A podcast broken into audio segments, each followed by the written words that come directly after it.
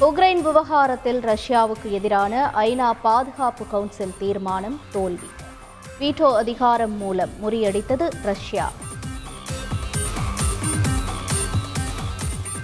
ஐநா தீர்மானத்தில் பங்கேற்காமல் இந்தியா சீனா ஐக்கிய அரபு அமீரகம் புறக்கணிப்பு. ஜனநாயக பாதையை மீட்டெடுக்க வேண்டும் என இந்தியா கருத்து. உக்ரைன் விவகாரம் குறித்து மதியம் பன்னிரண்டு மணிக்கு பிரதமர் மோடி ஆலோசனை. இந்தியர்களை மீட்பது குறித்து உயர்மட்ட ஆலோசனை கூட்டம். உக்ரைனில் மீட்பு பணிக்காக விமானங்களை அனுப்புகிறது ஏர் இந்தியா.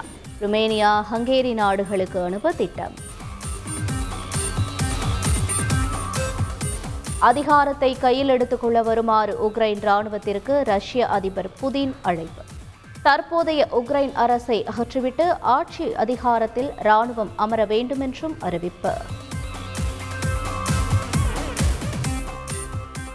ஓடி ஒளிய நாங்கள் துரோகிகள் இல்லை. தலைநகரில்தான் இருக்கிறேன் என உக்ரைன் அதிபர் வீர உரை.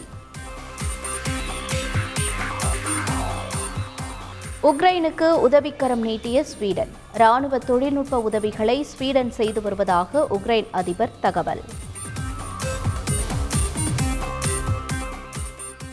உக்ரைனுக்கு ஆயுத உதவி வழங்கிய ஸ்வீடனுக்கு ரஷ்யா எச்சரிக்கை. மோசமான விளைவுகளை சந்திக்க நேரிடும் என்கிறது ரஷ்ய வெளியுறவுத்துறை அமைச்சகம்.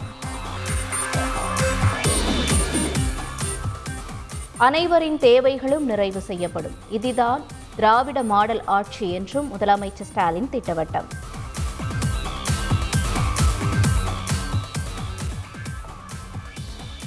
முன்னாள் அமைச்சர் ஜெயக்குமார் மீது மேலும் ஒரு வழக்கு. ஐந்து கோடி ரூபாயிலான தொழிற்சாலையை அபகரித்துக் கொண்டதாக ஆறு பிரிவுகளின் கீழ் தொடரப்பட்ட வழக்கில் கைது.